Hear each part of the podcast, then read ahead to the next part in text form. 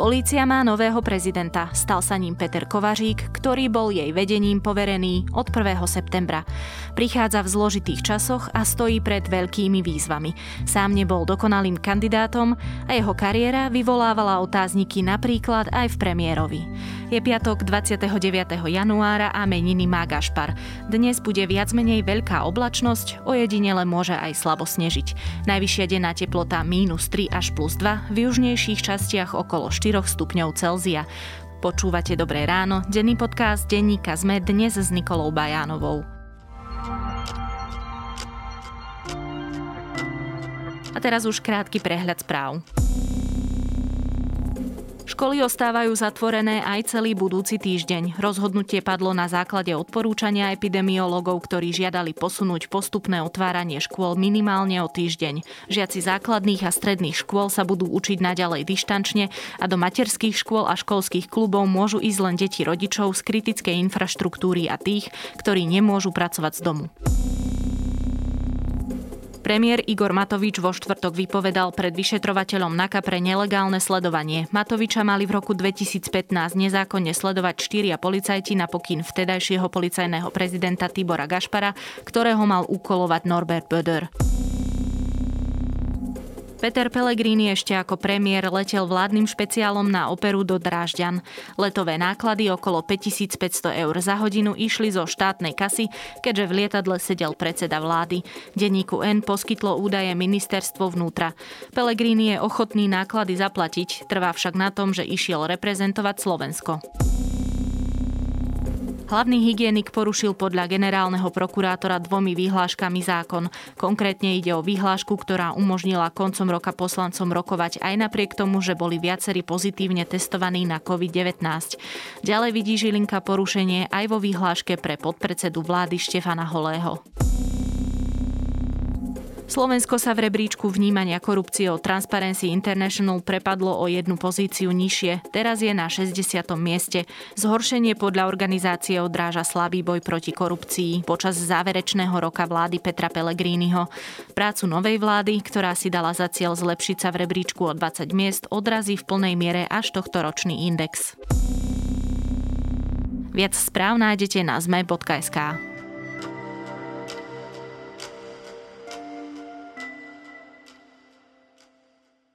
Prichádza v čase, kedy vedenie policie čelí rozsiahlému korupčnému vyšetrovaniu a počas obrovskej pandemickej krízy. Peter Kovařík sa stal novým policajným prezidentom. Vo štvrtok podvečer ho vymenoval minister vnútra Roman Mikulec potom, čo prešiel výborom v parlamente len vďaka hlasom opozície. Kto je nový policajný prezident, čo ho čaká a čo od neho čakať, si povieme s Petrom Kováčom z domácej redakcie denníka ZME. Dovolte mi povedať, že budem trvať na tom, aby sme pracovali, aby sme sa posúvali dopredu. Tam, kde sme si tie ciele stanovili, aby sme tieto ciele aj dosiahli. Ja som pripravený bojovať ďalej a, a verím, že sa takto raz stretneme a budeme sa rozprávať o dôveryhodnosti v úplne iných číslach, ako máme dneska. Peťo, Peter Kovařík vedie políciu od 1. septembra a výbor ho ministrovi odporučil. Napriek tomu prekvapilo ťa, že ho Mikulec do tejto funkcie vymenoval? Bol to do poslednej chvíle naozaj taký veľký otáznik, pretože jednak celou to voľbou sa nieslo to, že teda Peter Kovařík prešiel len vďaka opozícii, pretože v podstate bez jej hlasov by mal ešte menej podporovateľov a hlasov ako Štefan Hamran, ktorého výbor odmietol. A naozaj to bolo také nevyspytateľné, pretože vieme, že minister Mikulec si síce vybral Petra Kovaříka ešte v septembri ako dočasného policajného prezidenta, ale zároveň vieme názor Igora Matoviča ako premiéra na celú túto nomináciu a na minulosť Petra Kovaříka. Teda naozaj bolo to už možno také skôr politické rozhodnutie, ktoré nebolo do poslednej chvíle jasné. Čo sú teda tie známe výhrady voči jeho osobe? Tie výhrady sa nesú v podstate už, už niekoľko rokov s Petrom Kovaříkom, pretože on tak možno viac vystrelil za vlády Vety Radičovej, keď ho ešte Jaroslav Spíšek poveril riadením úradu boja proti korupcii. No ale potom sa začali dieť také veci, že s návratom Ficovej vlády ho minister vnútra vtedajší Robert Kaliňák poslal za policajného pridelenca do Washingtonu, do USA bez výberového konania. Peter Kovařík tam strávil 4 roky a potom sa udialo to, že bývalý premiér Robert Fico si zrovna Kovažíka vybral ako šéfa protikorupčného odboru na úrade vlády. A to bol taký odbor, ktorý bol viac menej nefunkčný, neurobil na oko nič, nič veľké, nič prevratné, čo boli aj výčitky Olano ešte v roku 2017 a Olano ho dokonca nazvalo akýmsi poštárom, pretože hovorilo o tom, že nejaké protikorupčné podnety iba presúva na naku a tak ďalej a nemá reálne výsledky. A žiadal ho naozaj ešte v 2017 o to, aby odstúpil, aby odišiel z úradu vlády a rovnakú požiadavku malo už v tom čase aj SAS a tak naozaj po tých troch rokoch ďalších, roku 2020, keď sa opäť objavilo meno Kovažíka, tentoraz ako dočasného policajného prezidenta, tak to bolo také možno aj prekvapivé, pretože naozaj ho povolali strany, ktoré voči nemu dosť radikálne v minulosti vystupovali. To, že pán Kovažík pôsobil na úrade aj za vlády Roberta Fica, no ja v tomto odpoviem, aj ja som pôsobil vo vojenskej spravodajskej službe za vlády Roberta Fica. A dokonca som bol za vlády Roberta Fica vyslaný na zahraničné pracovisko. Mám byť preto diskvalifikovaný?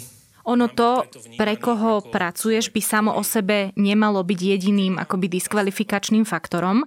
A práve tie výsledky, ktoré spomínaš, že tiež neboli najslávnejšie v jeho prípade, by mali viac hovoriť.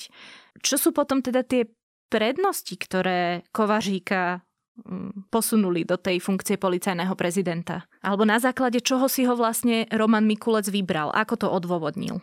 Ja by som začal práve tou minulosťou, pretože tie výhrady boli nielen teda politické, ako si spomenula, ale boli aj o tom, že napríklad práve za éry Petra Kovažíka sa v minulosti ututlala kauza Váhostavu a prepojenia Váhostavu s Viktorom Stromčekom, bývalým štátnym tajomníkom za smer.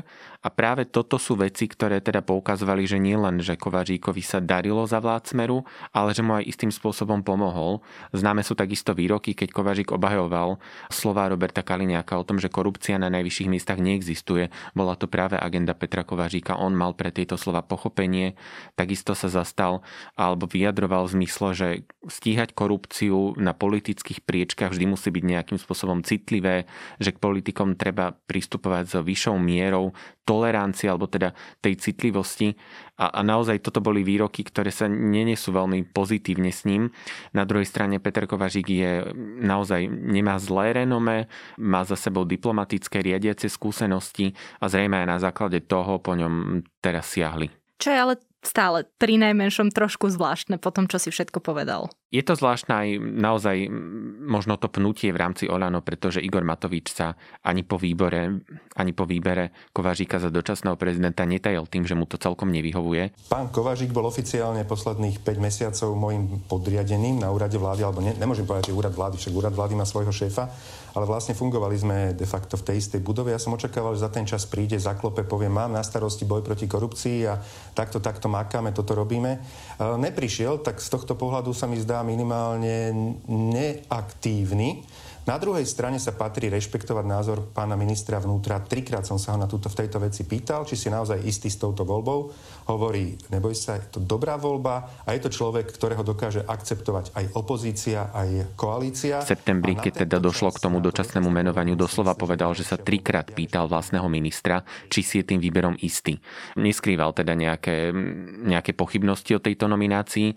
Takisto reagoval v útorok po tom výbore, keď teda výbor odporúčil len Kovaříka slovami, že nechcel by byť v koži ministra vnútra, ktorý si teda musí vybrať. Nie je to možno aj tým, že sa lepší kandidáti akoby nenašli? Je to určite aj o tom, istým spôsobom na toto nadviazala aj nadácia Zastavme korupciu, ktorá celú tú voľbu okomentovala hlavne tým, že bola škoda a na škodu celej veci, že súčasná vláda napriek tomu, že to má v programe, nestihla presadiť nové pravidla výberu. To je novela zákona, ktorú už síce pripravili na ministerstve vnútra, nestihli už však presadiť včas a tak sa išlo podľa modelu, ktorý nastavila ešte bývalá ministerka Denisa Saková, ktorý na oko sa tvári, že je to otvorená súťaž a že ten výber je pomerne transparentný. Na druhej strane, keď si to človek rozmení na drobné, tak naozaj je tam minimálna možnosť uchádzať sa pre, nechcem povedať, že bežných policajtov, ale nie úplne možno neobjavených. Že tá skupina ľudí, ktorí sú... Je strašne úzka. Áno, spôsobili sa uchádzať je veľmi malá. Zároveň sa aj na sociálnych sieťach šírili informácie o tom, ako bol kedysi Kovařík na detektore lží. Spomínal to aj minister na tej tlačovke, kde ho vlastne vymenovával. O čo presne ide? To je situácia, ktorá nastala ešte v roku 2004. Teraz spätne na ňu upozornil bývalý elitný vyšetrovateľ Jozef Šáte, ktorý v tom čase šéfoval úradu boja proti korupcii, ktorému teda neskôr šéfoval aj samotný Kovařík. No a on teda, Šátek, keď prišiel do toho útvaru v roku 2004, tak tam bola povinnosť absolvovať detektor lží. V tom čase bol Kovařík zástupca riaditeľa odboru na Strednom Slovensku a on týmto detektorom, nedá sa povedať, že neprešiel, ale pohyboval sa na hraničných hodnotách pri otázkach na korupciu a na vynášanie informácií. A toto nebola celkom štandardná situácia, Šátek to vysvetľuje tak, že on ako šéf celého úradu mal takú stratégiu, že po roku takýchto ľudí, ktorí teda nevykážu nejakú 100% spolahlivosť, znova preverí. To sa však už nestihlo, pretože došlo nejakým zmenám aj na útvare a, a teda už nebola šanca vôbec opakovať takýto pokus alebo poligraf. No a takáto otázka teda zaznela aj pri menovaní. Minister vnútra na to reagoval tým, že je to vec spred takmer 17 rokov, prečo sa vyťahuje teraz. A možno tak aj trošku nahnevane povedal Jozefovi Šatekovi, odkázal mu, že nielen, že s tým mal prísť skôr, ale že ak sa budú vyťahovať staré veci, aj na neho by bolo čo vyťahnuť. Ako je to, nehnevajte sa po teraz to vyťahovať, a teraz sa tváriť, ako že z tohto ideme spraviť a opýtajte sa, no ja by som sa tiež mal čo pýtať pána Šáteka. Nech vysvetlí, čo robil s pozemkami pri Piešťanoch. A ešte treba asi aj povedať, že ten detektor lží nie je úplne tá najvedeckejšia metóda, aká existuje. Určite nie. Na druhej strane zase môžeme povedať aj to, že táto vláda má vo svojom programe, že takýto detektor presadí v polícii pre všetkých e, vedúcich pracovníkov, dokonca pri takýchto šéfoch, možno aj šéfovi NAKA, ráta s každoročným preskúšaním alebo teda prejdením cez detektor. Keď hovoríš o šéfovi NAKA, čo bude s ním? To je osoba, o ktorej sa možno dlhodobo diskutuje, či patrí na toto miesto alebo nie, Branislav Zurian. Presne pri tom vypočúvaní bolo vidieť, že druhý kandidát Štefan Hamran neskrýval možno takéto, takúto pochybnosť okolo Zuriana. A na druhej strane práve Kovažík je ten, ktorý hovorí, že zatiaľ nemá dôvod odvolávať, nenaštrbil si dôveru Zurian u neho tak, aby na mieste skončil. Vlastne sme to povedali. Potom, ako Kovažík prevzal dekret, si vypočul, že nie je ideálnym riešením, že ani len premiér v ňom nevidí tú ideálnu voľbu. Okrem toho si vypočul aj to, že ešte počas jeho funkčného obdobia sa bude znovu meniť voľba policajného prezidenta, čo inak úprimne sa priznám, že teraz som nepochopila, či sa on dožije toho štvoročného funkčného obdobia, alebo bude ešte počas toho funkčného obdobia výber nového policajného prezidenta. To sa ešte asi ukáže, predpokladám. Vyzerá to tak, že sa to len ukáže, pretože naozaj minister Mikulec bol v tomto taký nejasný. On len zopakoval zámer, že táto vláda presadí tie nové pravidlá, ktoré už má pripravené. Zároveň ale keďže sa išlo ešte podľa tých starých, tak zo zákona má teraz po vymenovaní Peter Kovažík štvoročné funkčné obdobie. Mal by ho teda zrejme doslúžiť. Zároveň môžeme rátať s variantom, že vláda by ho teoreticky mohla vyzvať na to, aby teda dobrovoľne odišiel skôr a podstúpil možno aj to nové výberové konanie. V každom prípade tá otázka je, ako sa mu vlastne bude v takomto nastavení pracovať. On má možno nie veľmi ľahkú teraz pozíciu, pretože ako vidíme je spochybňovaný v podstate od začiatku. Zároveň ale možno povedať, že od toho septembra nemá nejaké zlyhania. Nemôžeme povedať, že by v niečom možno prekvapil negatívne, že by niečo nezvládol. A tak aj v podstate na tej samotnej tlačovke k menovaniu to odznelo. Bol, bol taký apel zo strany ministra, že dajte nám šancu.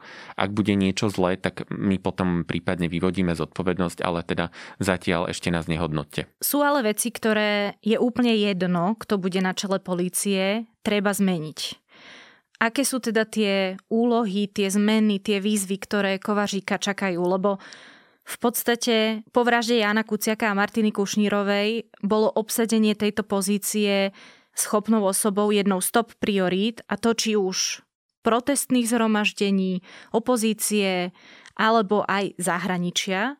Čiže pred akými výzvami stojí teraz Kovařík a bude schopný ich vlastne naplniť, tie očakávania? K tomuto by som dodal, že, že je naozaj veľmi smutné, akým spôsobom celé toto prebiehalo, pretože tie nádeje boli naozaj veľmi veľké a možno aj celá tá kampaň Oľano a viacerých vládnych strán spočívala práve v tom, že stransparentniť nie len ten výber, ale možno aj tú pozíciu toho šéfa polície, pretože vidíme, že poslední doterajší policajní prezidenti skon, skončili za mrežami, Tibor Gašpar a teraz už zosnuli Milan Lučanský a tak naozaj tie nádeje boli veľmi veľké. Ako vidíme, vidíme však toto menovanie aj celé to, čo tomu prechádzalo, nebolo celkom ideálne a Petra Kovaříka naozaj čaká, on, on taj sám hovorí, hlavne úloha posilniť dôveru ľudí v políciu, aby, aby tých policajtov vnímali nielen ako tí, ktorí udelujú pokuty, ale aj tí, ktorí im napomáhajú a vedia prešetriť možno aj to, čo sa doteraz dialo v radoch polície, aj teda smerom dovnútra, pretože vidíme, že viacerí obvinení spolupracujúci hovoria o tom, že rôzne úplatky a protizákonná činnosť prebiehala aj priamo v polícii. Je možné, že to ešte neskončilo, že to bude treba prešetriť ďalej. Hovorí sa taktiež o reorganizácii polície, takže všetko toto budú možno tie hlavné úlohy pre policajného prezidenta. On samozrejme predstavil aký taký plán na tom výbore ešte. Čo on teda plánuje robiť? Čo sú tie prvé veci, do ktorých sa asi pustí? On viac menej už aj začal ešte v pozícii dočasného policajného prezidenta. Rozbehol reorganizáciu policajného zboru prezídia. Tam vieme, že, že sa hýbe napríklad aj s protiextremistickým odborom, ktorý stratí svoju samostatnosť. Je to niečo podobné, ako sa chystá na úrade špeciálnej prokuratúry. Podobnú reformu chystá aj v rámci celého Slovenska. V rámci regionálneho členenia Peter Kovařík v rámci svojho vystúpenia pred parlamentným výborom hovoril napríklad o tom, že zruší krajské riaditeľstvo riaditeľstva policajného zboru, nahradí ich takými oblastnými riaditeľstvami, zrejme to bude západ, stred a východ, ktoré ešte doplní o metropolitnú políciu v Bratislave a, a zároveň hovorí o možno nejakých vnútorných zmenách, do ktorých možno už tak bežní ľudia až tak nevidia, ale nejaké preskupenie v rámci tej reorganizácie ešte bude. O v podstate staronovom policajnom prezidentovi Petrovi Kovaříkovi som sa rozprávala s Petrom Kováčom, reportérom domácej redakcie denníka ZME. Ja som povedal už na začiatku, moje rozhodnutie nezmení momentálne v tomto momente nič. Ale požiadal by som naozaj teraz všetkých, aby ste nám dali šancu. Nikto ne, nehovorí o tom, že ak do budúcna sa zistia veci, ktoré by nereflektovali to, čo sme tu dnes povedali, že naozaj chceme, aby sa posunuli niektoré veci v policajnom zbore a v prospech občanov Slovenskej republiky, potom nech sa páči, ja sa tu kľudne aj s pánom prezidentom policajného zboru postavíme a budeme zodpovedať na vaše otázky a na otázky občanov Slovenskej republiky.